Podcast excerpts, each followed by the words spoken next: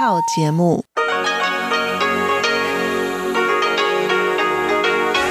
ที่นี่สถานีวิทยุเรดิโอไต้หวันอินเตอร์เนชันแนล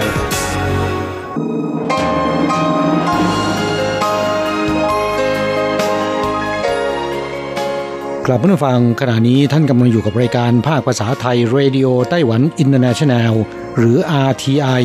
ออกกระจายเสียงจากกรุงไทเปไต้หวันสาธารณรัฐจีน เป็นประจำทุกวันนะครับ นอกจากรับฟังทางเครื่องรับวิทยุได้แล้ว ยังสามารถรับฟังรายการผ่านระบบออนไลน์ได้ที่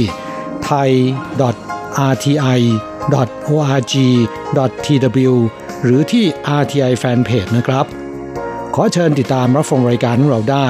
ตั้งแต่บัดนี้เป็นต้นไป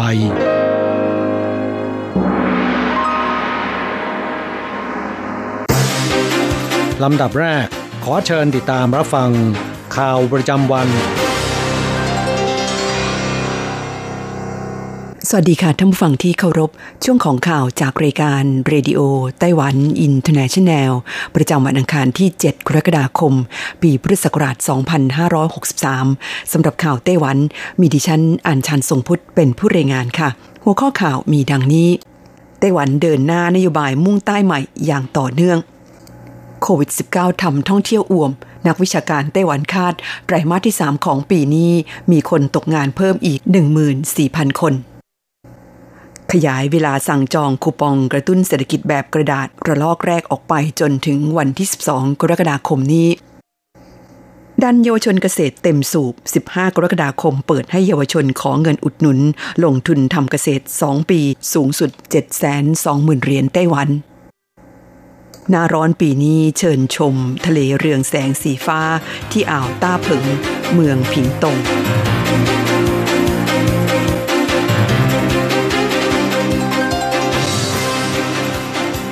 ต่อไปเป็นรายละเอียดของข่าวค่ะ อันดับแรกไปดูข่าวที่กระทรวงเศรษฐการไต้หวันเดินหน้าดันนโยบายมุ่งใต้ใหม่อย่างต่อเนื่อง กระทรวงเศรษฐการไต้หวันสาธารณจีนแถลงว่า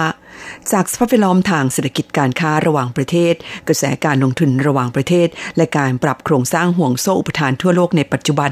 จะเห็นได้ว่านโยบายมุ่งใต้ใหม่ที่รัฐบาลไต้หวันสาธารณจีนกำลังผลักดัน เป็นทิศทางที่ถูกต้องจึงเห็นควรให้ดำเนินการผลักดันต่อไป พร้อมกันนี้ยังได้ชี้แจงรายละเอียดที่เกี่ยวกับรายงานข่าวของสื่อมวลชนว่า โรคติดเชื้อไวรัสโคโรนา 2019 หรือโควิด -19 ส่งผลกระทบต่อความต้องการของทั่วโลก รวมถึงตลาดในประเทศเป้าหมายตามนโยบายมุ่งใต้ใหม่ ประกอบกับราคาวัตถุดิบตั้งต้นของโลกปรับตัวลดลง ส่งผลให้การส่งออกของไต้หวันหดตัว ประเทศเป้าหมายตามนโยบายมุ่งใต้ใหม่ ต่างทยอยใช้มาตรการปิดประเทศชั่วคราว เพื่อรับมือกับโควิด -19 ส่งผลให้การผลิตและการลงทุนชะลอตัวลง และลดการนำเข้าชิ้นส่วนอะไหล่และสินค้ากึ่งสำเร็จรูปจากไต้หวัน โดยเฉพาะสินค้าประเภทปิโตรเคมี และโลหะขั้นมูลฐาน กระทรวงเศรษฐการยังระบุว่า สืบเนื่องจากก่อนหน้านี้ทั่วโลกได้รับผลกระทบจากสงครามการค้าจีนสหรัฐ และการระบาดของโควิด -19 นักธุรกิจของสหรัฐ ญี่ปุ่นและเกาหลีใต้บางส่วน ย้ายฐานการผลิตจากจีนไปยังประเทศเป้าหมายนโยบายมุ่งใต้ใหม่ เช่นเวียดนามและไทย ซึ่งสะท้อนให้เห็นว่านโยบายมุ่งใต้ใหม่ของไต้หวัน เป็นทิศทางที่ถูกต้อง และมีความสอดคล้องกับมุมมองในระดับนานาชาติ ด้วยหลายปีมานี้ประเทศเป้าหมายตามนโยบายมุ่งใต้ใหม่ เร่งรับมือกับการเปลี่ยนแปลงของห่วงโซ่อุปทานโลก โดยการดึงดูดการลงทุนจากต่างชาติ และขยายการพัฒนาอุตสาหกรรมการผลิตในพื้นที่อย่างเต็มกำลัง เพื่อลดการพึ่งพาการนำเข้าเข้าต่อไปโควิด -19 ทำท่องเที่ยวอ่วม นักวิชาการไต้หวันคาดไตรมาสที่ 3 ของปีนี้จะมีคนตกงานเพิ่มอีก 14,000 คน สถานการณ์การแพร่ระบาดของโรคติดเชื้อไวรัสโคโรนา 2019 หรือโควิด -19 ส่งผลกระทบต่ออุตสาหกรรมการท่องเที่ยวของไต้หวันอย่างรุนแรง ช่วงครึ่งแรกของปีนี้คือช่วงเดือนมกราคม ถึงเดือนมิถุนายน 2563 ยอดนักท่องเที่ยวลดลงอย่างหวบหับรายได้จากการท่องเที่ยวลดลง 156,300 ล้านเหรียญไต้หวัน บริษัททัวร์หลายแห่งประกาศปลดพนักงาน นักวิชาการคาดว่าไตรมาสที่ 3 ของปีนี้จะมีพนักงานภาคอุตสาหกรรมตกงานเพิ่มอีกประมาณ 14,000 คน รองศาสตราจารย์หวงเจิ้งชง ภาควิชาการท่องเที่ยว มหาวิทยาลัยจิ้งอี กล่าวว่า เดือนมิถุนายนปี 2563มีผู้โดยสารต่างชาติเดินทางเข้าไต้หวัน 5,603 คน ลดลงจากเดือนเดียวกันของปีที่แล้ว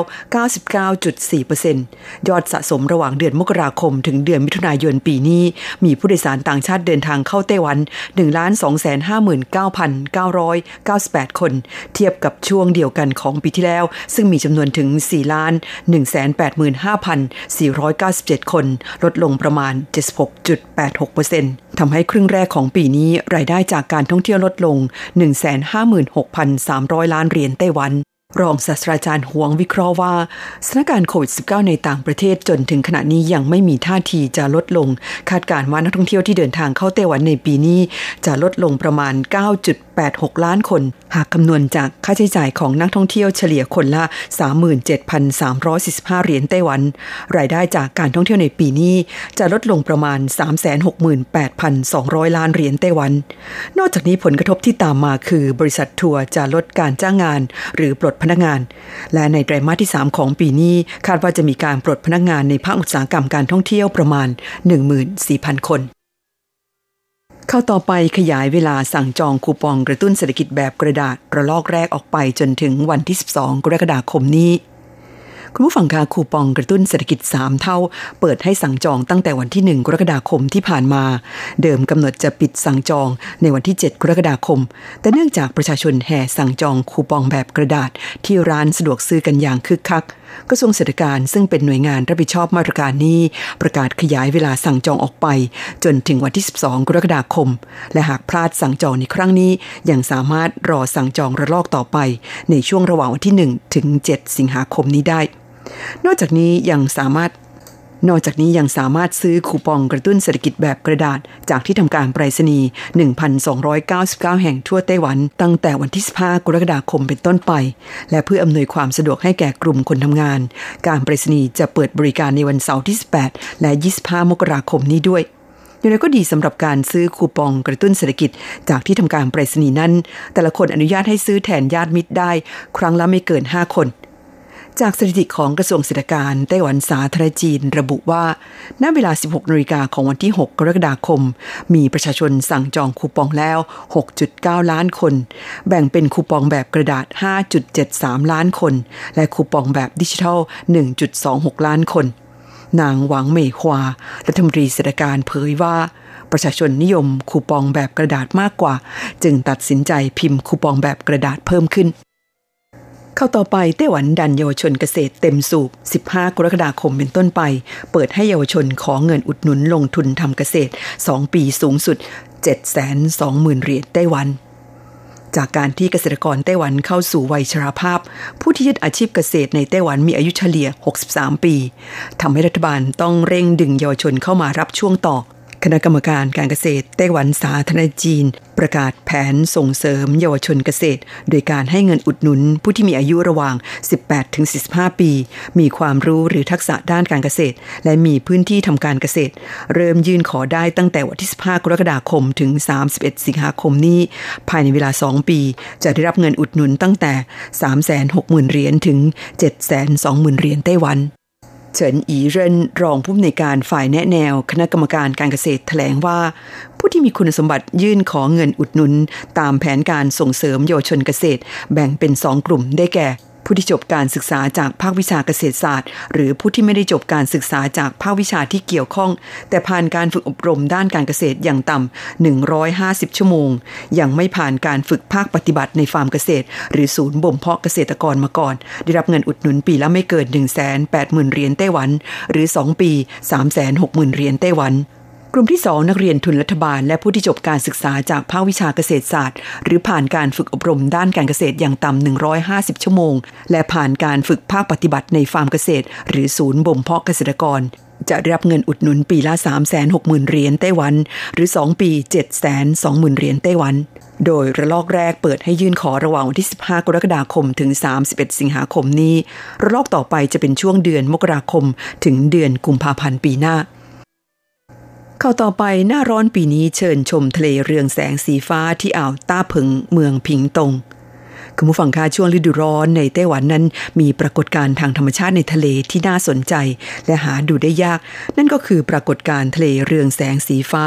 ซึ่งเป็นปรากฏการณ์ทางธรรมชาติที่เกิดจากตะไคร่น้ำชนิดหนึ่งที่มีชื่อว่า sea sparkle ทำให้เกิดเป็นแสงสีฟ้าในทะเลช่วงกลางคืน ระหว่างเดือนเมษายนถึงเดือนกันยายน พบมากที่สุดแถบหมู่เกาะม้าจู และอาจพบได้บ้างที่อ่าวต้าเผิงเมืองผิงตงทำให้เริ่มมีการจัดกรุ๊ปทัวร์นำชมทะเลเรืองแสงสีฟ้าที่อ่าวต้าเผิง โดยรอชมที่ศาลาชมวิวรูปไข่ในเขตทัศนียภาพแห่งชาติอ่าวต้าเผิงนายหวังเหวินเจีย รองผู้อำนวยการสำนักงานบริหาร เขตทัศนียภาพแห่งชาติอ่าวต้าเผิงกล่าวว่า ช่วงฤดูร้อนขอเชิญมาพักผ่อน รับลมทะเลและชมปรากฏการณ์ทะเลเรืองแสงสีฟ้าที่อ่าวต้าเผิง รับรองไม่ผิดหวังนอกจากนี้ที่เมืองผิงตงยังมีหลายสิ่งที่ไม่ควรพลาดอาทิชมพระอาทิตย์ตกที่ชายหาดเขินติง หรือไปชมสัตว์น้ำที่พิพิธภัณฑ์ ชีววิทยาทางทะเล และสัตว์น้ำเปิดให้ผู้ที่อายุไม่เกิน 19 ปีเข้าชมฟรี หรือจะไปอาบแดดกันที่ชายหาดเขินติง ก็ไม่เหลวทีเดียวทำฝั่งค่าที่ท่านรับฟังจบลงไปแล้วนั้นเป็นช่วงของข่าวไต้หวันประจำวันนี้นำเสนอโดยดิฉัน อัญชันทรงพุทธค่ะ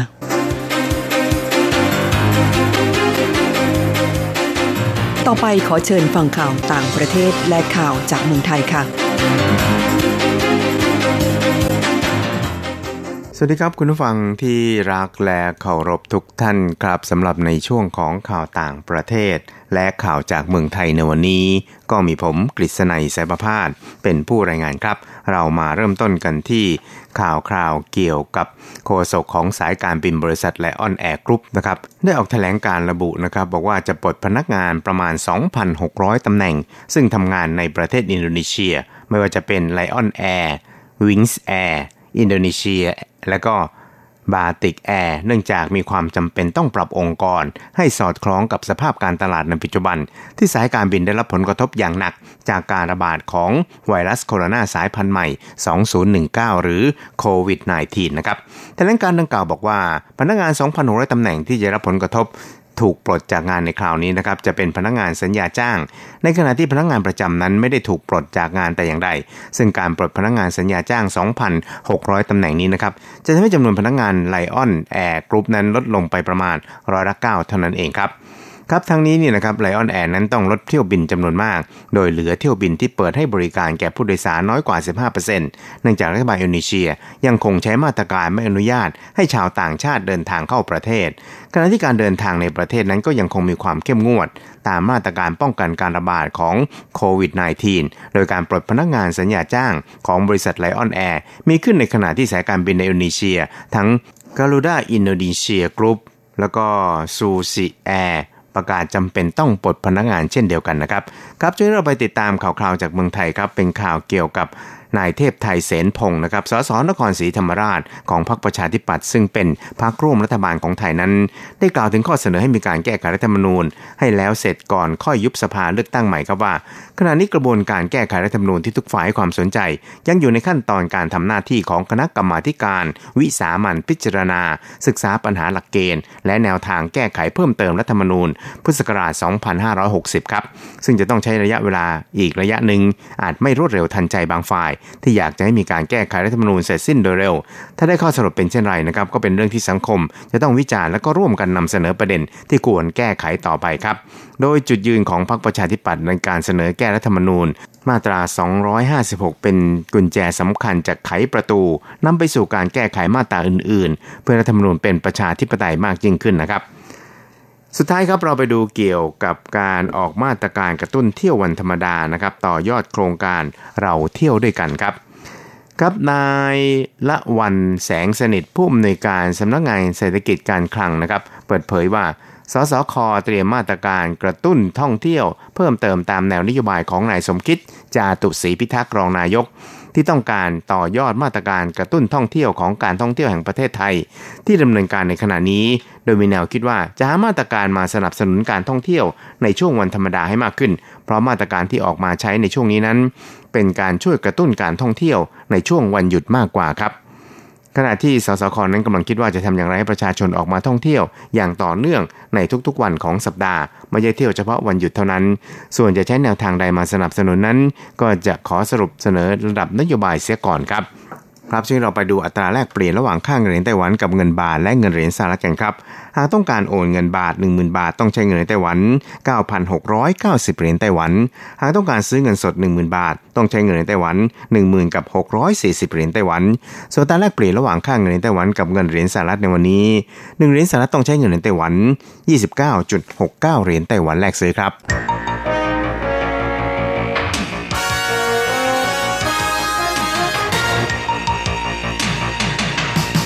วิทยาการที่ก้าวหน้า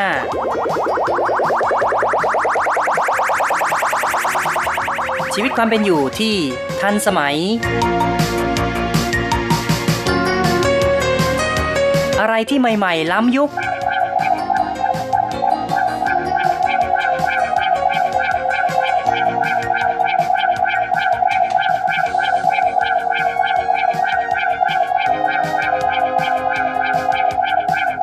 ขอเชิญติดตามในไต้หวันไฮเทคดำเนินรายการโดย แสงชัย กิตติภูมิวง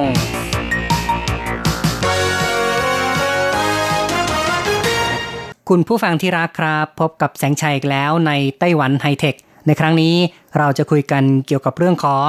นครไทยนั้นทดสอบรถประจำทางขับเคลื่อนอัตโนมัติ แล้วก็ไต้หวันเริ่มเปิดสกราดใหม่ยุคแห่งการสื่อสาร 5G การสื่อสารระบบ 5G นั้นเป็นสิ่งที่หลายฝ่ายคาดหวังกันนะครับ เพราะว่าสามารถสื่อสารได้อย่างรวดเร็ว ไม่มีความหน่วง ทุกอย่างจะเป็นแบบฉับไวแล้วก็เรียลไทม์ในยุค 5G นั้นจะแตกต่างกับ 4G อย่างสิ้นเชิงนะครับ 4G เนี่ยยังเน้นเรื่องของการใช้ พูดคุยโทรศัพท์ด้วยเสียง แล้วก็การสื่อสารส่วนบุคคล แต่ว่าในยุค 5G นั้นนอกจากจะเป็นการบริการส่วนบุคคลแล้ว ก็ยังมุ่งเน้นต่อการบริการให้แก่ธุรกิจต่างๆ คือไม่ใช่เป็นการบริการรูปแบบ B2C คือ business to consumer นะครับ แต่ว่ายังเป็นแบบ business to business หรือว่า B2B ซึ่งก็คือว่าแม่ขายโทรศัพท์นั้นจะให้บริการแก่ผู้ที่ประกอบธุรกิจทางด้านต่างๆ ไม่ว่าจะเป็นเรื่องของวงการการแพทย์ การคมนาคม การดูแลสุขภาพ ในเรื่องของการเงินนะครับสารพัดอย่างแล้วนะครับที่สามารถที่จะใช้งานในระบบ 5G ได้เนื่องจาก 5G นั้นมีแบนด์วิดต์นะครับ คือมีช่วงคลื่นที่กว้างกว่า แล้วก็สามารถสื่อสารได้อย่างรวดเร็วกว่า สามารถตอบสนองต่อการใช้งาน ในด้านธุรกิจต่างๆ อย่างรอบด้าน อย่างครอบคลุมกว้างขวางมาก 5G ที่บางคนนั้นอาจจะรอคอยอยากจะได้สัมผัสกับเทคโนโลยีใหม่ๆนี่นะครับ ซึ่งไต้หวันก็ได้มีการจัดสรรประมูลคลื่น 5G ในช่วงคลื่น 3.5 กิกะเฮิรตซ์กับ 28 กิกะเฮิรตซ์ผ่านไปเรียบร้อยในช่วงต้นปีนะครับ ก็ประมูลจบลงในเดือนกุมภาพันธ์ที่ผ่านมา แล้วก็อย่างที่บอกไว้ว่าเงินประมูลนั้นก็ทำสถิติสูงสุดครั้งใหม่นะครับ ด้วยมูลค่าประมูลรวม 142,000 ล้านเหรียญไต้หวันนะครับ ก็คิดคร่าวๆประมาณ 142,000 ล้านบาทนะครับ เพราะปัจจุบันนั้นอัตราแลกเปลี่ยน 1 เหรียญไต้หวันก็ประมาณ 1 บาทเศษๆนะครับหลังจากประมูลจัดสรรคลื่นไปแล้ว ทางแม่ขายโทรศัพท์ในไต้หวันก็เริ่มขมักขม้นนะครับ ในการที่จะเริ่มติดตั้งเครือข่ายเพื่อเปิดบริการ และในที่สุดนะครับในช่วงปลายเดือนมิถุนายนที่ผ่านมานั้น แม่ข่ายโทรศัพท์ยักษ์ใหญ่ไต้หวันเจ้าต่างๆ ก็พากันเปิดตัวไปเรียบร้อย บริษัทฟาอิสโทนหรือว่าชาวไต้หวันเรียกกันว่าเวียนฉวนนะครับฟาอิสโทนนั้นได้ประกาศเริ่มเปิดบริการจำหน่ายผลิตภัณฑ์ 5G ตั้งแต่วันที่ 3 กรกฎาคม ส่วนไต้หวันต้าเกอต้าหรือว่าไต้หวันโมบายนะครับ ก็เปิดบริการ 30 มิถุนายนที่ผ่านมาสำหรับจงหวา Telecom หรืออดีตการโทรศัพท์ของไต้หวัน เริ่ม 30 มิถุนายนเช่นกัน นี่ก็เป็นความเคลื่อนไหวของ 3 ค่ายยักษ์ใหญ่นะครับ คือจงหวา Telecom หรือว่าอดีตการโทรศัพท์ บริษัท FarEasTone แล้วก็บริษัท Taiwan Mobile เนี่ยนะครับก็ถือว่าเป็นผู้เล่นที่สำคัญ เป็นยักษ์ใหญ่ 3 รายในไต้หวัน นอกจากนี้ก็ยังมี Taiwan Star นะครับ หรือว่า台灣之星กับ Asia Pacific Telecom หรือ亞太電信นะครับสองรายนี้ก็ถือว่ายังเป็นรายที่ค่อนข้างจะเล็กหน่อยนะครับ ตามกระแสข่าวก็บอกว่า Taiwan Star นั้นจะเริ่มเปิดบริการอย่างเป็นทางการในเดือนสิงหาคม ส่วน Asia Pacific Telecom นะครับ ซึ่งก็มี ยักษ์ใหญ่ในวงการไอทีของไต้หวันเป็นผู้หนุนหลังนั้น ซึ่งก็คือบริษัทหงไห่ Precision หรือว่าบริษัทแม่ของ Foxconn ซึ่งเป็นผู้ที่ประกอบโทรศัพท์ iPhone หงไห่ Precision เป็นพันธมิตรกับ Asia Telecom นี้เอง จึงถือว่า Asia Telecom นั้นก็มีผู้ที่หนุนหลังเป็นผู้ที่อยู่ในวงการไอทีเป็นบริษัทที่มองข้ามไม่ได้เหมือนกันนะครับ ทาง Asia Pacific Telecom นั้นกำลังดูว่าจะเป็นพันธมิตรกับค่ายไหนนะครับในการเปิดบริการ 5G ก็ยังอยู่ระหว่างการตัดสินใจอยู่ เพราะที่ผ่านมานั้นทาง Asia Telecom ในการประมูลคลื่นโทรศัพท์ 5G ไม่ได้รับการจัดสรรคลื่น 3.5 กิกะเฮิรตซ์ซึ่งเป็นคลื่นกระแสหลักนะครับ เพราะฉะนั้นก็คงต้องหาทางเป็นพันธมิตรกับเจ้าอื่นเพื่อเปิดบริการ 5G อย่างไรก็ตามกล่าวได้ว่าไต้หวันเปิดสกราชใหม่ยุค 5G แล้ว เริ่มตั้งแต่เดือนกรกฎาคมของปีนี้นะครับ นั่นก็คือว่าอย่างน้อย 3 ค่ายใหญ่ของไต้หวันก็เริ่มให้บริการ 5G แก่ลูกค้าประชาชนทั่วไป ซึ่งบางคนที่ตั้งหน้าตั้งตารอคอยก็คงจะได้ไปสมัครใช้บริการ 5G กันอย่างเรียบร้อยแล้ว แต่หลายคนก็คงยังลังเลนะครับ เพราะว่าการจ่ายค่ารายเดือนของ 5G เนี่ย ถือว่าค่อนข้างที่จะสูงเหมือนกันในยุค 4G นั้นชาวไต้หวันถูกเอาใจจนจ่ายราคาถูกเคยตัวนะครับ เรียกว่าจ่ายกันอยู่ประมาณแค่ 300 ถึง 500 เหรียญไต้หวันก็สามารถใช้เน็ตไม่อั้นในระบบ 4G ได้ แต่ตอนนี้มาถึงยุค 5G เนื่องจากผู้ที่ร่วมประมูลคลื่นแต่ละรายนี่ก็ต้องจ่ายเงินสัมปทาน ในการใช้คลื่นสื่อสารนะครับ ในราคาที่สูง ก็อย่างที่บอกไว้คือ ราคาประมูลคลื่น 5G ในไต้หวันนั้นสูงถึง 142,000 ล้านบาทนะครับ คือเป็นการประมูลคลื่นรวมทั้งหมดเลยเนี่ยนะครับ ด้วยมูลค่าขนาดนี้ทีเดียว เพราะฉะนั้นจะให้บริการถูกๆ ทางแม่ขายก็คงจะเจ๊งแน่นะครับ คงจะขาดทุน การคิดค่ารายเดือนในระบบ 5G ก็เลยอยู่ที่ 1,399 เหรียญไต้หวันนะครับ คือการเมาจ่ายแบบเน็ตไม่อั้นเนี่ยก็จะอยู่ในระดับนี้ และก็อาจจะมีสูงกว่านี้ ถ้าหากว่ามีแพ็กเกจค่าโทรที่มากขึ้นหรือว่าบริการอื่นๆที่มากขึ้น หรือว่าจะซื้อโทรศัพท์ มือถือรุ่นใหม่ล่าสุดนะครับไม่ว่าไม่ว่าจะเป็นซัมซุง iPhone รุ่นล่าสุดที่มีราคาแพง ถ้าเป็นแพ็กเกจพร้อมโทรศัพท์นะครับ รุ่นดีๆ เนี่ย ค่ารายเดือนก็อาจจะพุ่งไปถึง 2,000 ถึง 3,000 เหรียญก็เป็นไปได้ อย่างไรก็ตามแม้จะมีการกำหนดราคาที่ค่อนข้างมาตรฐานคือ 1,399 เหรียญไต้หวันเป็นแบบเน็ตไม่อั้น แต่ก็จะมีค่ารายเดือนที่ต่ำกว่านี้ แต่ก็จะมีการจำกัดปริมาณการขึ้นเน็ต อย่างในกรณีบริษัทจงหวาเทเลคอมก็ได้บอกว่า มีค่ารายเดือนที่เริ่มตั้งแต่ 599 เหรียญไต้หวันนะครับ แต่แน่นอนว่ามีการจำกัดปริมาณการขึ้นเน็ตอยู่ระหว่าง 24 GB ถึง 100 GB ก็นับว่าเป็นสิ่งที่ยุติธรรมนะครับ มีค่ารายเดือนที่ต่ำลงมาสำหรับผู้ที่ไม่ได้ใช้เน็ตแบบเต็มที่เน็ตไม่อั้น ก็มีโอกาสจะใช้เน็ต 5G ที่มีความรวดเร็วเนี่ยนะครับ โหลดหนังทั้งเรื่องด้วยเวลาเพียงไม่กี่วินาทีอย่างนี้เนี่ยนะครับ ก็รู้สึกว่าให้ความรู้สึกที่ตื่นเต้นเร้าใจดี คนที่ไม่ได้ใช้เน็ตปริมาณมาก ก็สามารถใช้ในราคาที่ต่ำลงได้ ก็ทำให้ทุกคนนั้นสามารถเข้าถึงระบบ 5G ได้ง่ายขึ้น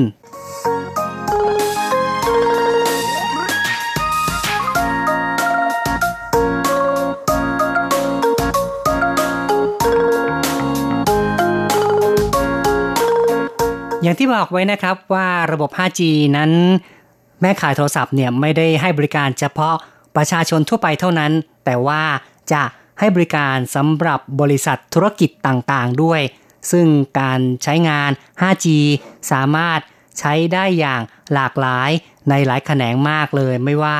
จะเป็นสาขาการเงินการธนาคารการแพทย์การขนส่งอะไรก็ตามแต่ เพราะว่า 5G นั้นจะรองรับต่อการ เชื่อมต่อของสรรพสิ่งหรือว่า IoT Internet of Things นะครับ เมื่อวัตถุสิ่งของต่างๆ เชื่อมผ่านเครือข่ายแบบนี้แล้ว ก็สามารถสื่อสารกันได้อย่างอัตโนมัติ แล้วก็มีความแม่นยำมีความต่อเนื่อง โดยเฉพาะสิ่งที่มีการพูดถึงมากในไต้หวันนี่ก็จะเน้นในเรื่องของการจราจรอัจฉริยะ เมืองอัจฉริยะต่างๆ และ การเปิดตัว 5G นั้นก็มีการเปิดตัวรถเมย์อัตโนมัติ รถเมย์อัจฉริยะพร้อม ๆ กันด้วย อย่างในวันที่ 2 กรกฎาคมที่ผ่านมาทางนครไทยนั้นก็มีการเปิดตัวว่ามีการทดลองรถประจำทางขับเคลื่อนอัตโนมัติ โดยตั้งเป้าว่าในช่วงปลายปีจะเริ่มรับผู้โดยสารด้วย นายหวังมิงเตอ๋อผู้อำนวยการสำนักคมนาคมของนครไทยนั้นก็ได้บอกว่า ได้ทำการเตรียมทดลอง รถประจำทางขับเคลื่อนอัตโนมัติ คือมีการทดลองก่อนหน้าไปแล้ว และตอนนี้ก็ได้รับป้ายทะเบียนรถ ซึ่งก็สามารถที่จะขับเคลื่อนบนถนนได้นะครับ เป็นรถโดยสารอัตโนมัติที่ถูกกฎหมาย เป็นรถเมล์ถูกกฎหมายแล้วนะครับ สามารถที่จะนำมาทดลองขับเคลื่อนบนถนนได้ เพราะฉะนั้นในขั้นต่อไปก็จะวิ่งทดสอบบนถนนโดยที่ยังไม่รับผู้โดยสารนะครับ ในตอนแรกนั้นก็เป็นการวิ่งรถเปล่าก่อน จะเริ่มเดือนกรกฎาคม และถ้าว่าราบรื่นเนี่ยก็คาดว่าปลายปีนั้นคงจะเปิดให้ประชาชนเนี่ยสามารถขึ้นไปทดลองนั่งได้ด้วย ในการทดลองรถเมย์ขับเคลื่อนอัตโนมัติของนครไทยนานนั้น จะเป็นการให้บริการตั้งแต่เขตที่เรียกว่าซาลุนนะครับไปจนถึงนิคมอุตสาหกรรมวิทยาศาสตร์ หรือว่าสวนวิทยาศาสตร์ภาคใต้ ในการทดลองนั้นจะมีการเก็บข้อมูลทางด้านต่างๆ เพื่อนำมาปรับปรุงแก้ไข และเมื่อผ่านการทดลอง แบบไม่มีผู้โดยสารแล้ว ต่อไปก็จะให้ผู้โดยสารขึ้นไปนั่งได้นะครับ และในตอนแรกคงจะไม่ได้ปล่อยให้รถขับขี่เอง โดยที่ไม่มีพนักงงานขับรถคอยควบคุม ก็คือในช่วงแรกนั้นก็คงต้องมีพนักงงานขับรถคอยประกบด้วยก่อนนะครับ เพราะว่ายังไม่มั่นใจว่า จะมีอะไรผิดพลาดหรือเปล่าก็เลยต้องมีพนักงงานขับรถคอยประกบดูด้วย แต่เมื่อมั่นใจแล้วก็คงจะปล่อยให้รถขับขี่อัตโนมัติได้อย่างสมบูรณ์ในช่วงต่อไป และคงจะมีการกำหนดแผนการที่จะเปิดบริการอย่างเป็นทางการ ซึ่งก็จะมีการเก็บค่าโดยสารนายหวังมิงเต๋อเนี่ยครับก็บอกว่ารถเมย์ที่ขับเคลื่อนอัตโนมัตินี้มีความปลอดภัยสูง และยังมีข้อดีตรงที่ว่า เนื่องจากไม่ต้องใช้พนักงงานขับรถ ก็เลยไม่ต้องกลัวว่าจะเกิดอุบัติเหตุจากกรณีที่พนักงงานขับรถเกิดอาการเหนื่อยล้า เป็นการแก้ปัญหาการขาดแคลนพนักงงานขับรถด้วย เพราะปัจจุบันนั้นรถเมย์ในไต้หวันนี่นะครับ ผู้บริการรถเมย์เนี่ยก็จะเจอเรื่องปวดหัวก็คือว่า รับสมัครพนักงงานขับรถไม่ค่อยได้ แม้ว่าจะให้เงินเดือนสูงแล้วก็ตามนะครับ ผู้ขับรถในไต้หวันนี่ส่วนใหญ่แล้ว ก็จะมีเงินเดือนตั้งแต่ ห้าหกหมื่นบาทขึ้นไปเนี่ยนะครับ แล้วก็อาจจะมี OT ซึ่งบางทีก็เฉียดเฉียดแสนทีเดียว แต่กระนั้นก็ตามคนส่วนใหญ่ก็ไม่อยากที่จะขับรถเมย์เพราะต้องอยู่บนรถเมย์เป็นเวลานาน คือต้องทำงานติดต่อกันหลายชั่วโมงทีเดียว เหนื่อยล้ามาก โดยเฉพาะในสภาพที่รถติดเนี่ยนะครับ ต้องอยู่บนถนนนานๆ บางทีก็ต้องอั้นปัสสาวะอั้นอะไรไว้ทนหิวเนี่ยนะครับ นับว่าเป็นงานหนักงานทรหดจึงไม่ค่อยมีใครอยากจะขับรถเมย์เท่าไรนัก เมื่อเกิดปัญหาขาดแคลนพนักงงานขับรถจึงต้องหาทางพัฒนารถเมย์ขับเคลื่อนอัตโนมัติ ทางนครไทยนั้นก็บอกว่าในอนาคตเนี่ยนะครับก็จะสามารถให้บริการในชนบทที่ห่างไกลออกไปได้ เพราะไม่ต้องกังวลว่าจะไม่มีคนขับรถอีกต่อไป ในอนาคตแม้แต่ช่วงที่ไม่ใช่ช่วงหนาแน่นนะครับ คืออาจจะหลังจาก2อสามทุ่มไปแล้ว4ี่ห้าทุ่มเนี่ยหรือเที่ยงคืนก็ยังสามารถให้บริการรถเมย์ได้ เพราะปัจจุบันเมื่อต้องการลดเวลาทำงานของพนักงานขับรถก็ต้องลดจำนวนเที่ยวรถเมย์นะครับ แต่ว่าในอนาคตก็ไม่ต้องกังวลอีกแล้ว สามารถที่จะเพิ่มขบวนเที่ยวรถเมย์ให้มากขึ้นในหลายช่วงเวลาได้ด้วยซ้ำไปนะครับ นี่ก็ถือว่า เป็นการช่วยแก้ปัญหาให้แก่ประชาชนในการเดินทางได้เป็นอย่างดี คุณผู้ฟังครับก็ต้องบอกว่าไต้หวันก้าวเข้าสู่ยุค 5G แล้ว ก็จะมาพร้อมกับระบบอัตโนมัติ ระบบอัจฉริยะต่างๆ ที่เพิ่มมากขึ้นอย่างน้อยในตอนนี้ก็เริ่มจะเห็นว่ารถเมย์ในไต้หวันก็กำลังจะกลายเป็นรถอัจฉริยะ รถขับเคลื่อนอัตโนมัตินะครับ รายการไต้หวันไฮเทคในวันนี้แสงชัยเห็นทีต้องขอ ยุติการพูดคุยเอาไว้ก่อน อย่าลืมกลับมาพบกับไต้หวันไฮเทคในครั้งต่อไปครับ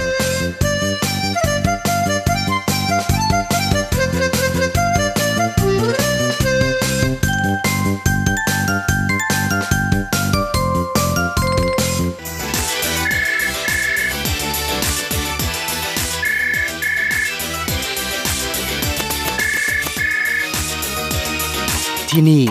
มีเรื่องราวมากมาย ที่นี่มีสิ่งที่น่าสนใจ เราเชื่อว่าที่นี่มีสิ่งที่คุณอยากรู้ อยากเห็น อยากสัมผัส ที่นี่ไต้หวัน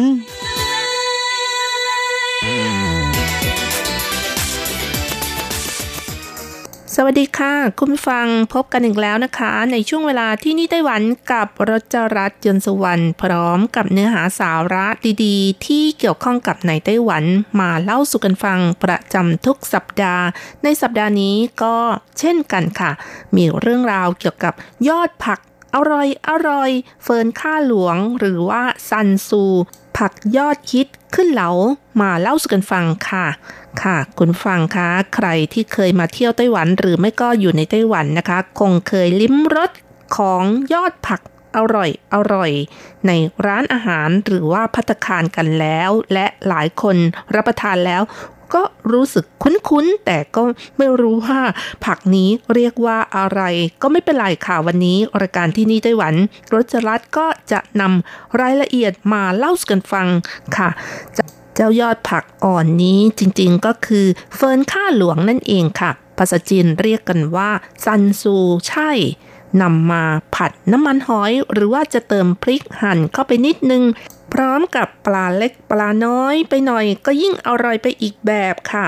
山蘇จัดเป็นเฟิร์นชนิดหนึ่งค่ะ หากได้เห็นรูปภาพของผักนี้แล้วก็ต้องร้องอ๋อขึ้นมาเลยว่าเคยเห็นหรือว่าเคยรับประทานกันแน่ ๆ และเมื่อรู้แล้วก็อย่าเพิ่งรีบไปตัดยอดอ่อนของเฟิร์นข้าหลวงในบ้านหรือว่าหลังบ้านมารับประทานกันนะ ถึงแม้จะเป็นเฟิร์นข้าหลวงเหมือนกัน แต่มันเป็นคนละชนิดกันค่ะ ทั้งนี้ในเมืองไทยก็นิยมปลูกเฟิร์นข้าหลวงไว้ในบ้านเพื่อเป็นไม้ประดับ หรือว่าปลูกในอาคารหรือสวนโดยปลูกไว้ในกระถาง ใส่กระเช้าแขวนหรือว่าใส่ขวดสวนถาดหรือสวนขวดเป็นต้นค่ะ เพราะว่าเจ้าเฟิร์นข้าหลวงจะให้ความรู้สึกที่ใกล้ชิดกับธรรมชาติเมื่อปลูกในบ้านนะคะ บางคนก็บอกว่าเป็นไม้มงคล อีกทั้งยังเป็นต้นไม้ที่มีประโยชน์มากมาย อย่างเช่น ช่วยฟอกอากาศ สามารถสัมผัสความสดชื่นทำให้รู้สึกผ่อนคลายได้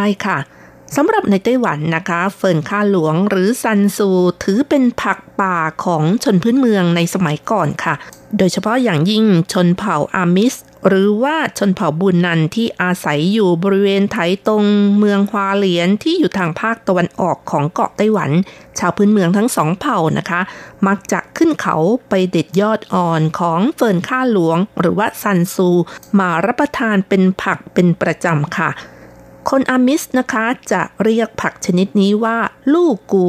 และหลายปีมานี้ คนไต้หวันให้ความสำคัญกับการรับประทานผักผลไม้ที่ได้จากธรรมชาติ ก็ทำให้เฟิร์นข้าหลวงหรือว่าซันซูใช่นี้นะคะ กลายเป็นผักยอดฮิตชนิดหนึ่งของคนในเมืองไปค่ะ เป็นอาหารจานเด็ดราคาแพงที่ขึ้นเหลาหรือภัตตาคาร เฟิร์นข้าหลวงเป็นพืชที่ชอบขึ้นในสิ่งแวดล้อมที่เย็นชื้นนะคะ ในป่าของไต้หวันจะพบเห็นทั่วไปที่ตั้งอยู่ในความสูงระดับต่ำและระดับกลางเหนือน้ำทะเลเนื่องจากได้รับความนิยมรับประทานของคนในเมืองมากนะคะ ก็ทำให้มีการเพาะปลูกเป็นฟาร์มในวงกว้างขึ้น โดยเฉพาะอย่างยิ่งแหล่งที่ปลูกเฟิร์นข้าหลวง หรือว่า山蘇ที่เป็นล่ำเป็นสันนะคะ ก็อยู่บริเวณตำบลจีอันตำบลกวางฟู่ตำบลฟ่งหลิน และตำบลอี้หลี่ของจังหวัดฮวาเหลียนค่ะ อีกทั้งมีการปลูกกระจัดกระจายในพื้นที่ทางภาคตะวันออกของไต้หวัน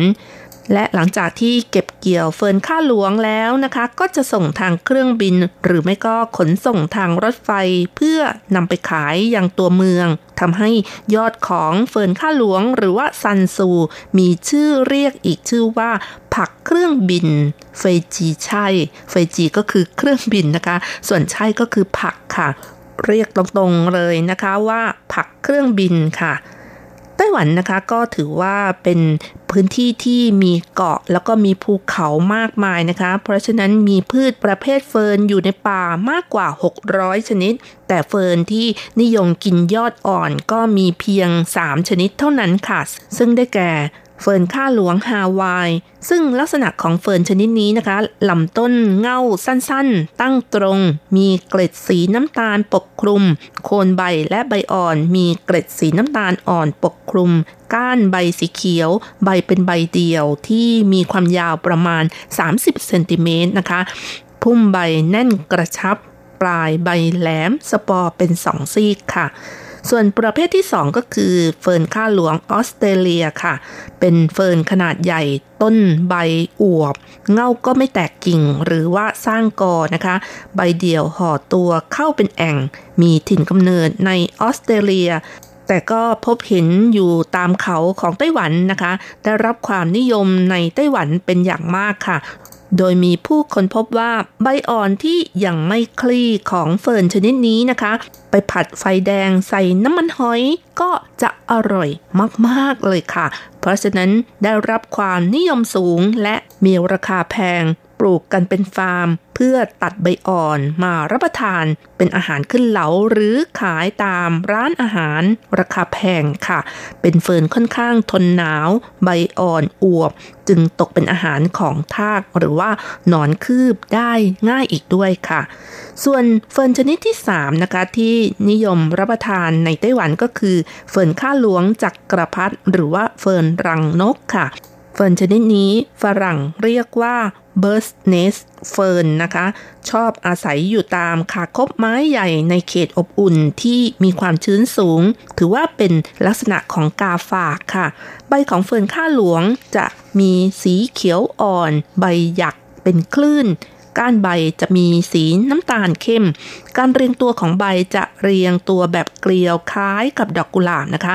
ส่วนใบที่เกิดใหม่จะอ่อนและเปราะหักได้ง่าย แต่พอเจริญเติบโตเต็มที่แล้วก็จะมีความเหนียวและหนามากค่ะ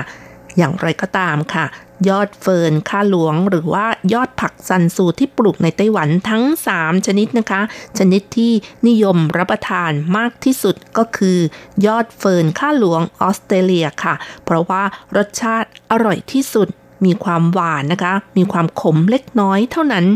ส่วนเฟิร์นอีก 2 ชนิดนะคะก็คือเฟิร์นข้าหลวงฮาวาย และเฟิร์นข้าหลวงจักกระพัดนั้นก็จะมีรสขมมากกว่า ไม่ค่อยเป็นที่นิยมบริโภคของคนไต้หวันค่ะ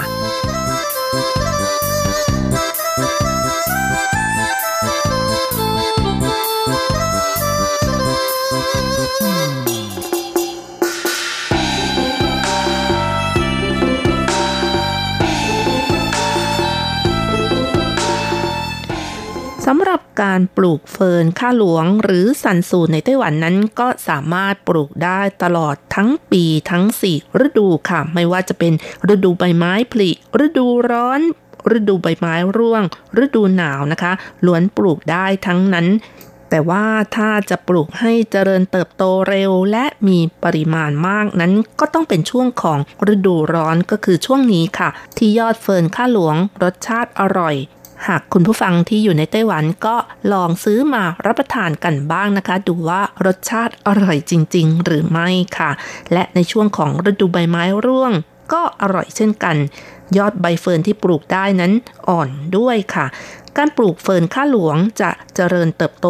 ง่ายนะคะ มีความต้านทานโรคสูง แต่ก็ต้องระวังพวกทากหรือหนอนคืบ ไม่จำเป็นต้องฉีดยาฆ่ามาแมลงนะคะ อาจจะกล่าวได้ว่าเป็นผักออร์แกนิกก็ได้ค่ะ เป็นผักทางเลือกในช่วงฤดูร้อนได้อย่างดีค่ะ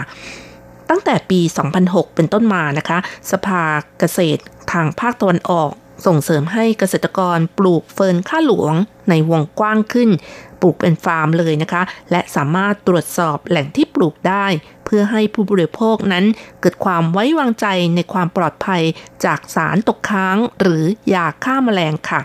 ปัจจุบันสามารถซื้อยอดเฟิร์นข้าหลวงหรือซันซูได้ตามร้านขายของออร์แกนิก หรือในซูเปอร์มาร์เก็ตไฮเปอร์มาร์เก็ตหรือตลาดสดใหญ่ ๆ ซึ่งส่วนใหญ่แล้วก็จะมีการบรรจุแบ่งขายเป็นแพ็คนะคะ นายโจเสียนเตอ๋อซึ่งเป็นคนพื้นเมืองนะคะ เชื้อสายทาโรโกก็บอกว่าตัวเองนั้นรู้จักเฟิร์นข้าหลวงหรือว่าซันซูมาตั้งแต่เด็กช่วงที่ทำงานอยู่ในป่าในเขาก็มักจะเด็ดยอดอ่อนของเฟิร์นข้าหลวงนำกลับไปผัดกินที่บ้าน เขาไม่คาดคิดว่า 10-20 ปีต่อมาหลังจากที่เขาเติบโตแล้วนะคะ ยอดเฟิร์นข้าหลวงได้กลายเป็นรายได้หลักของเขา ปัจจุบันเขาปลูกเฟิร์นข้าหลวงในพื้นที่ 3 เฮกตาร์ในหมู่บ้านซิ่วหลินเมืองฮวาเหลียนค่ะ บริเวณตีนเขาของเทือกเขาตอนกลางทำให้ครอบครัวมีรายได้ไม่น้อยเลยทีเดียว และเขายังบอกด้วยว่าก่อนหน้านั้นที่หมู่บ้านจะปลูกมะละกอเป็นส่วนใหญ่ แต่มักเกิดปัญหาน้ำท่วมเสียหายหลังพายุไต้ฝุ่นทำให้ในเวลาต่อมา ชาวบ้านเริ่มหันมาปลูกเฟิร์นข้าหลวง และนายโจเสียนเต๋อนะคะ มักจะขึ้นเขาเข้าป่าไปเอายอดต้นอ่อนของเฟิร์นมาให้เกษตรกรปลูกเพื่อเพิ่มรายได้ค่ะ ปี 1997 นายโจเสียนเต๋อได้ทุ่มเทกับธุรกิจการปลูกเฟิร์นข้าหลวงอย่างจริงจัง เขาบอกว่าในภาวะแวดล้อมที่เหมาะสม เฟิร์นข้าหลวงจะเจริญเติบโตได้ดี ภายในสวนของเขามักจะปลูกต้นไม้ใหญ่ที่ให้ความร่มรื่นกับต้นเฟิร์นทำให้ไม่ต้องทำตาข่ายบังแดด ใบไม้ที่ร่วงก็เป็นสารอาหารให้กับต้นเฟิร์นไม่จำเป็นต้องใส่ปุ๋ย เพราะฉะนั้นวิธีการปลูกเฟิร์นข้าหลวงหรือซันซูของนายโจเสียนเตอ๋อจึงมีต้นทุนต่ำเพราะอาศัยธรรมชาติทั้งหมดค่ะ ต้นปี 2004 นายโจเสียนเต๋อทราบว่าทางรัฐบาลท้องถิ่นเมืองฮวาเลียน ส่งเสริมให้เกษตรกรทำฟาร์มเกษตรปลอดสาร เพื่อเป็นมิตรกับดิน ตัวเขาเองก็เข้าโครงการนี้จนกระทั่งปี 2006 นะคะ เขาก็ได้รับคัดเลือกเป็นหัวหน้าหมู่บ้าน เขาก็ยังไม่ลืมที่จะผลักดันโครงการอนุรักษ์สิ่งแวดล้อมให้กับหมู่บ้านด้วย นายโจเสียนเต๋อยังบอกด้วยว่าเวลาที่เด็ดเฟิร์นก็แค่ใช้สองมือเด็ดเท่านั้น เพราะว่าการใช้มือเด็ดนั้น จะรู้ว่าเด็ดถึงช่วงไหน ก็จะมีความอ่อน แม้จะเด็ดเฟิร์นจะสั้นยาวไม่เท่ากัน แต่ก็รับประกันได้ว่าอ่อนแน่นอนค่ะ ผัดออกมาแล้วจะกรอบอร่อย สำหรับเฟิร์นที่ปลูกได้นอกจากจะส่งขายแล้วเขายังทำฟาร์มท่องเที่ยว เปิดให้นักท่องเที่ยวเข้าไปเด็ดด้วยมือของตัวเอง ให้นักท่องเที่ยวได้สัมผัสและเรียนรู้ธรรมชาติทำให้เกิดความรักโลกใบนี้ค่ะ นี่ก็เป็นเพียงตัวอย่างของเกษตรกรที่ปลูกเฟิร์นข้าหลวงขายนะคะ ซึ่งในความเป็นจริงแล้วก็ยังมีอีกหลายๆเจ้าที่ประสบความสำเร็จในการปลูกเช่นกันค่ะ ทั้งนี้ปัจจุบันมีเกษตรกรที่ปลูกเฟิร์นข้าหลวงมากกว่า 500 ครัวเรือนค่ะ เฉพาะในพื้นที่จังหวัดฮวาเลียนก็มีพื้นที่เพาะปลูกมากกว่า 300 เฮกตาร์แล้ว กลายเป็นธุรกิจที่สำคัญของท้องถิ่น นอกจากนำยอดเฟิร์นข้าหลวงมาพัดแล้ว ขณะเดียวกัน หน่วยงานรัฐบาลก็ยังให้เงินอุดหนุนในการนำเฟิร์นข้าหลวง แปรรูปเป็นผลิตภัณฑ์ต่างๆ เพื่อสร้างมูลค่าให้กับสินค้าอย่างเช่นว่า อบแห้งชงเป็นชาทำขนมแครกเกอร์ทำเอนไซม์หรือทำเป็นผลิตภัณฑ์เครื่องสำอาง ที่มีการร่วมมือกับบริษัทไบโอเทคโนโลยีอย่างเช่นทำสบู่แผ่นมาสก์หน้าเป็นต้นค่ะ หรือแม้แต่นำเฟิร์นมาประดับตกแต่งสวนเพื่อความสวยงามและช่วยฟอกอากาศเป็นต้นค่ะ ค่ะ จากข้อมูลของหน่วยงานทดลองพันธุ์พืชนะคะ ก็บอกว่าเฟิร์นข้าหลวงนั้นประกอบด้วยน้ำ90%ซึ่งมีสารอาหารอยู่ในนั้นมากมายค่ะ ไม่ว่าจะเป็นแร่ธาตุหรือว่าวิตามินนะคะ มีประโยชน์เสริมสร้างแคลเซียม มีธาตุเหล็ก และเส้นใยอาหารหยาบ ที่มีปริมาณสูงนะคะทำให้อิ่มท้องเมื่อรับประทานแล้วก็ทำให้รู้สึกอิ่ม อย่างนี้ก็เหมาะสำหรับคนที่ลดความอ้วนนะคะค่ะนี่ก็เป็นสาเหตุว่าทำไมเฟิร์นข้าหลวงหรือซันซูจึงเป็นยอดผักที่ได้รับความ นิยมบริโภคในปัจจุบันค่ะ เอาละค่ะคุณผู้ฟังเวลาของรายการหมดลงแล้วนะคะ อย่าลืมค่ะกลับมาติดตามเรื่องราวดีๆ สัปดาห์หน้าเวลาเดียวกันสำหรับวันนี้ขอให้ทุกท่านโชคดี มีความสุข สวัสดีค่ะ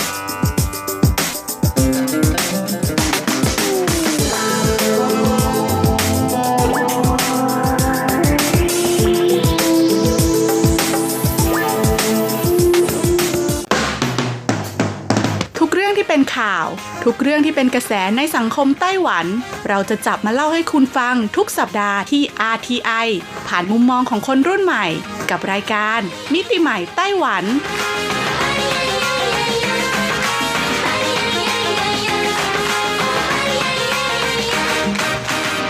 วัสดีค่ะ คุณผู้ฟัง RTI ที่เคารพทุกท่านขอต้อนรับเข้าสู่รายการมิติใหม่ไต้หวันค่ะ รายการที่จะนำเสนอเรื่องราวดีๆ เรื่องราวใหม่ๆ ที่เกิดขึ้นในไต้หวันนะคะดำเนินรายการโดยดิฉันดีเจยุ้ยมณพรชัยวุฒิค่ะ สำหรับเรื่องราวของเราในสัปดาห์นี้ค่ะบอกเลยว่ามีความเกี่ยวข้องกับการท่องเที่ยวไต้หวันนะคะ อย่างที่เราทราบกันดีค่ะว่าช่วงนี้นะคะ ไต้หวันเองเนี่ยก็เริ่มดำเนินแผนฟื้นฟูเศรษฐกิจ และก็การท่องเที่ยวภายในประเทศแล้วล่ะค่ะ หลังจากซบเซามานานเพราะว่าเจอกับสถานการณ์โควิด -19 ระบาดนะคะ และยิ่งในช่วงนี้ค่ะต้องบอกเลยว่าตั้งแต่กลางเดือนกรกฎาคมเป็นต้นไปนะคะ ก็จะเป็นช่วงที่น้องๆ หนูๆเนี่ยเริ่มปิดเทอมกันแล้ว ก็ยิ่งทำให้เป็นช่วงที่เรียกได้ว่าเป็นไฮซีซั่นของฤดูกาลการท่องเที่ยวอีกด้วย โดยเฉพาะสถานที่ท่องเที่ยวที่อยู่ติดทะเลค่ะ หรือว่าเมืองที่อยู่ติดทะเลเนี่ยนะคะ ก็จะได้รับความนิยมมากเป็นพิเศษ เพราะว่าถือเป็นช่วงฤดูร้อนของคนไต้หวัน ก็เลยทำให้สถานที่ท่องเที่ยวนะคะ หรือว่าสถานที่ทำกิจกรรมของคนไต้หวันในช่วงนี้เนี่ย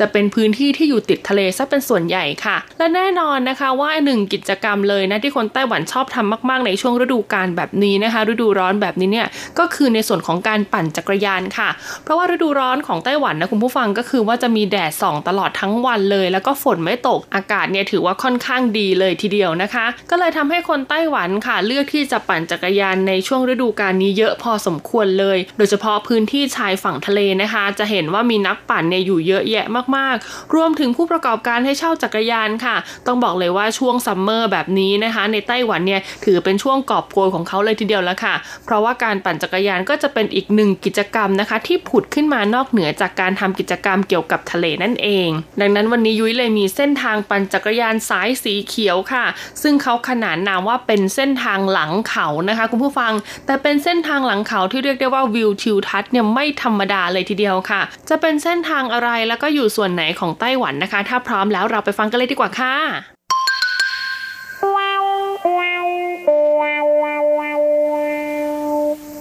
ขตพื้นที่ฮวาตงหรือว่าฮวาเหลียนไถตงนะคะ ซึ่งตั้งอยู่ทางฝั่งตะวันออกของเกาะไต้หวัน เนื่องจากอยู่ทางด้านหลังของแนวเทือกเขาตอนกลางค่ะ หรือที่ภาษาจีนเรียกว่าจงยันซันไม้นะคะ ที่ทอดเป็นแนวตั้งอยู่กลางเกาะจากเหนือถึงใต้ทำให้เขตฮวาตงได้รับสมญานามว่าเป็นดินแดนหลังเขาค่ะ ประกอบกับมีเทือกเขาริมฝั่งทะเล แล้วก็มหาสมุทรแปซิฟิกเนี่ยโอบล้อมไว้ทำให้ดินแดนแห่งนี้อุดมสมบูรณ์ไปด้วยธรรมชาติอันสวยงาม กลายเป็นแหล่งพักพิงของผู้คนจากทั่วทุกสารทิศ พวกเขาค้นพบสถานที่ที่เหมาะกับการพำนักอาศัยทำมาหาเลี้ยงชีพ และเป็นบ้านเกิดของจิตวิญญาณ เราเริ่มต้นเดินทางกันบนทางหลวงหมายเลขไถ11 จากตำบลตูหลานมุ่งขึ้นเหนือสู่จุดหมายปลายทางที่ตำบลฉางปิงทางตอนใต้ มีโอกาสได้รับฟังเรื่องราวทั้งของชนเผ่าพื้นเมือง รวมถึงผู้ย้ายถิ่นฐานใหม่อีกด้วย ที่หมู่บ้านตูหลันนะคะ เราจะพบเห็นชาวต่างชาติอาศัยอยู่เป็นจำนวนมากค่ะ แล้วก็เดินเอ้อระเหยลอยชายอยู่ทั่วไปเลยนะคะ ตามท้องถนนเนี่ยก็จะมีคนแบกกระดานโต้คลื่นค่ะ เตรียมตัวไปชายหาดนะคะ เดินผ่านไปผ่านมาไม่ขาดระยะเลยทีเดียว สตูดิโอของศิลปินซุกตัวอยู่ตามซอกซอยต่างๆ ค่ะ ชนเผ่าพื้นเมืองอาร์มิสนะคะ ใช้ชีวิตอย่างกลมกลืนกับธรรมชาติอย่างปรองดอง และนี่คือสิ่งที่ทำให้คุณจ้างจิงรูซึ่งมีชื่อภาษาพื้นเมืองว่าเอวีเจ้าของแบรนด์สบู่ทำมือนายตูหลันโซฟนะคะ ย้ายครอบครัวมาอาศัยอยู่ที่ตูหลัน คุณเอวี่เล่าว่านะคะการย้ายมาอยู่ที่ตูหลันเนี่ยเพราะอยากให้ลูกได้เติบโตขึ้นท่ามกลางธรรมชาติ เธอบอกว่าที่มีลูกเพราะเธอเป็นคนรักเด็ก แต่พอยุ่งอยู่กับหน้าที่การงาน วันธรรมดาต้องเอาลูกไปฝากไว้ที่บ้านพี่เลี้ยงเด็ก จึงได้ทำหน้าที่พ่อแม่เฉพาะในช่วงวันหยุด คุณเอวี่อดถามตัวเองไม่ได้นะคะ ว่านี่คือสิ่งที่เราอยากจะมอบให้ลูกจริง ๆ หรือ ในที่สุดค่ะเธอกับสามีนะคะ คุณซุนเหวยจื้อซึ่งมีชื่อภาษาพื้นเมืองว่าดากูลาจึงตัดสินใจย้ายจากไทเปมาอยู่ที่ตูหลันก่อนที่ลูกสาวจะถึงวัยเข้าเรียนชั้นประถมศึกษาสองสามีภรรยาจัดเรียงลำดับความสำคัญของชีวิตใหม่ จากเดิมที่เคยให้ความสำคัญกับการหาเงินเป็นอันดับแรก ปัจจุบันเปลี่ยนเป็นครอบครัวต้องมาก่อน ดากุลาเคยเรียนวิธีทำสบู่กับครูสอนทำสบู่จากบริษัทนำชาว Chemical Industrial จำกัดนะคะ และใช้เวลา 2 ปีในการคิดค้นวิจัย วิธีการทำสบู่ที่เป็นลิขสิทธิ์ของตนเอง โดยได้ผนวกข้อดีของวิธีการทำสบู่กวนเย็นหรือว่า cold process นะคะ และสบู่กวนร้อน hot process เข้าด้วยกัน แล้วเติมไอเดียของคุณเอวี่ลงไปค่ะ ผสมผสานวัฒนธรรมของชนเผ่าพื้นเมืองนะคะ โดยใช้สารสกัดจากหมากใบยาสูบและก็ข้าวฟ่างมาเป็นส่วนผสมของสบู่ จนกลายมาเป็นเอกลักษณ์ของแบรนด์สินค้าที่พวกเขาให้ชื่อว่านายตูหลันโซฟ สะท้อนเรื่องราวการโยกย้ายครอบครัวมาอยู่ที่ตูหลันของพวกเขานั่นเอง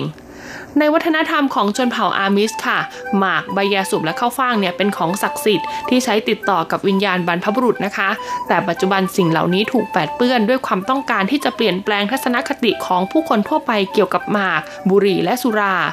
คุณดากุลาจึงส่งสบู่ทำมือของเขานะคะ เข้าไปตรวจสอบผลปรากฏว่าสบู่ทำมือของเขา สามารถย่อยสลายได้ตามธรรมชาติ เป็นผลิตภัณฑ์ที่เป็นมิตรต่อสิ่งแวดล้อม มากกับใบยาสูบมีสรรพคุณช่วยลดแบคทีเรีย เข้าฟางช่วยบำรุงและทำให้ผิวขาวขึ้น แก้ปัญหาด้านผิวพรรณให้แก่ผู้คนเป็นจำนวนมาก ผลการพิสูจน์ดังกล่าวนะคะทำให้ทุกครั้งที่แนะนำผลิตภัณฑ์ของตนเองแก่ลูกค้าเนี่ยคุณเอวี่เนี่ยจะรู้สึกภูมิใจเป็นอย่างยิ่ง เธอบอกว่าเพราะใช้วัตถุดิบในท้องถิ่นจึงทำให้เรามีความมั่นใจได้ยิ่งขึ้น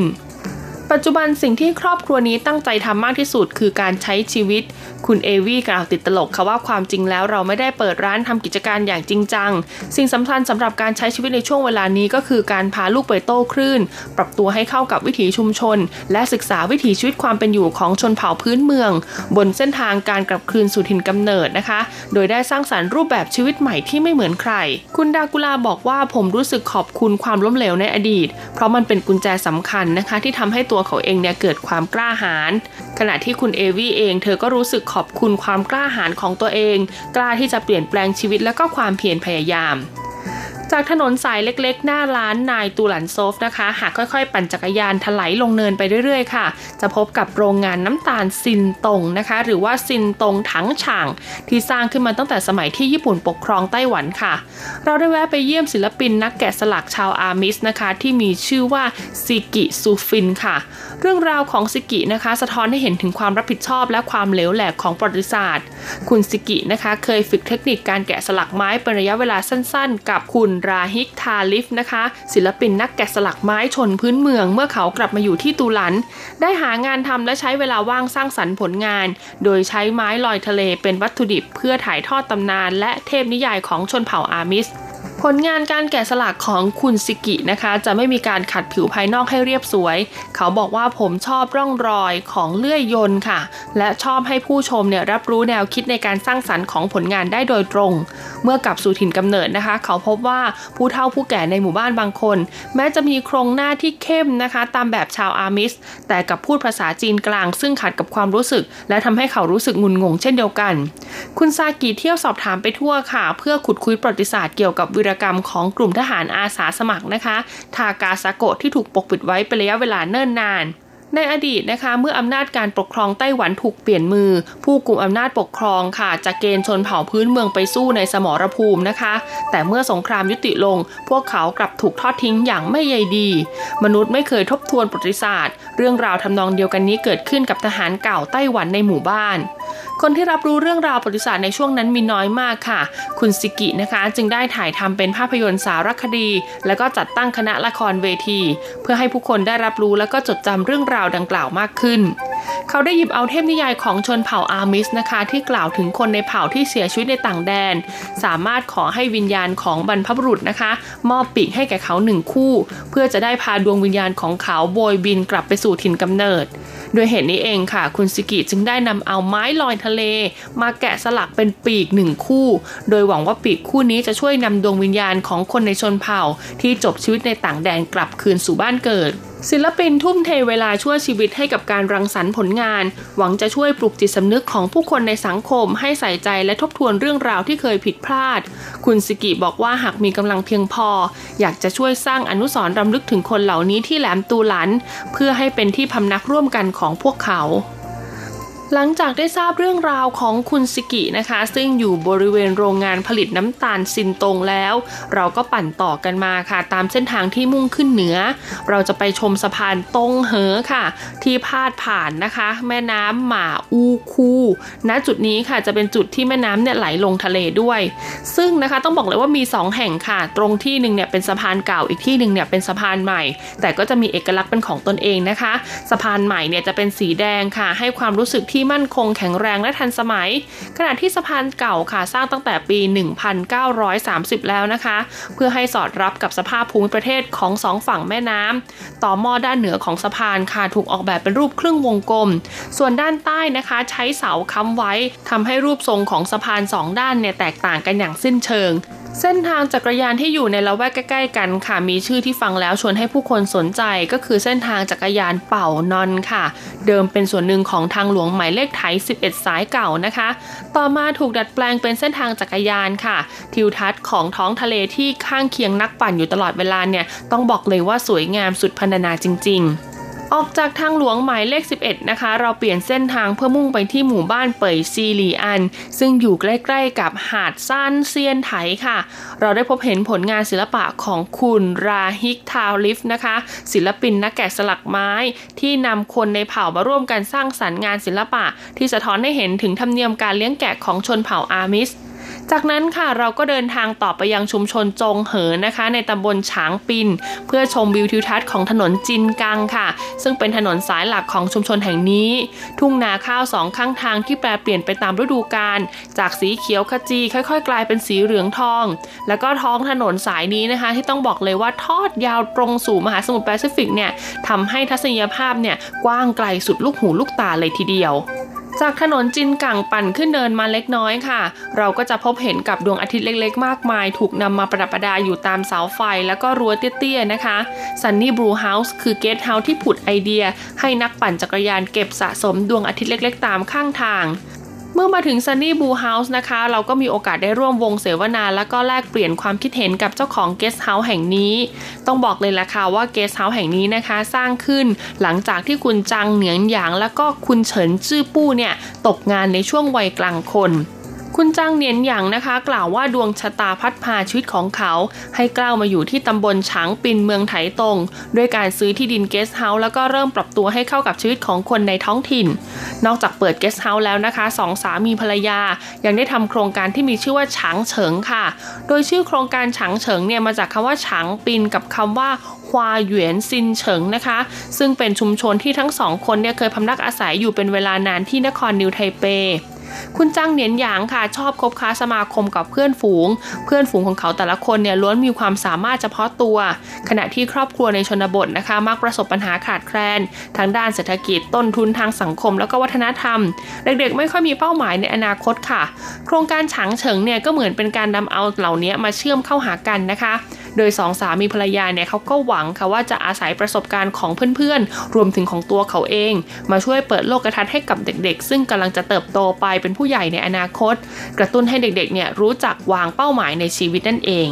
ต้องบอกเลยล่ะค่ะว่ามนสเสน่ห์อีกอย่างหนึ่งของ Sandy Brew House นะคะ ก็คือการทำให้แขกที่มาเยือนเนี่ยรู้สึกว่าได้กลับมายังบ้านของตัวเอง เริ่มต้นวันใหม่ด้วยอาหารเช้าฝีมือของภรรยาเจ้าของเกสต์เฮาส์ทุกคนรับประทานอาหารร่วมกันบนโต๊ะยาวนะคะ แล้วก็สนทนาพาทีกัน กว่าจะเสร็จเนี่ยก็ใช้เวลานาน 2-3 ชั่วโมง โต๊ะยาวตัวนี้จึงกลายเป็นสักขีพยานเรื่องราวชีวิตของผู้คนจำนวนมาก ที่ได้โคจรมาพบกันที่นี่ 10 กว่าปีนะคะที่สองสามีภรรยาคู่นี้ใช้ชีวิตอยู่ที่ฉางปินค่ะ เขาบอกว่านะคะทัศนคติในการดำเนินชีวิตที่เปลี่ยนแปลงไปค่ะ ไม่ว่าจะเป็นเรื่องราวของการปล่อยวาง การยอมรับความคิดเห็นของผู้อื่น แล้วก็ความรู้สึกพอเพียงทำให้เราสามารถปรับตัวเข้ากับวิถีชีวิตของผู้คนที่อาศัยอยู่แถบชายฝั่งตะวันออกของไต้หวันได้อย่างลงตัว แล้วก็มีความสุขที่สุด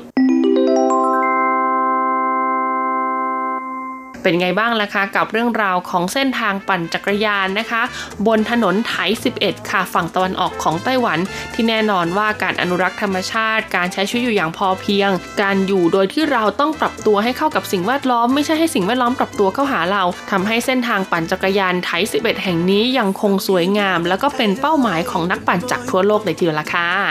สำหรับวันนี้หมดเวลาของรายการมิติใหม่ไต้หวันแล้วพบกันใหม่สัปดาห์หน้า สวัสดีค่ะ 糖不用太多，这世界已经因为她甜得过头。没有跟他笑容一样浓郁的雪茄，就别浪费时间介绍，收起来吧。冰冷的笔画，拙真的涂鸦，所有色彩都因为他说不出话。这爱不落幕，忘了心事的国度，你所在之处。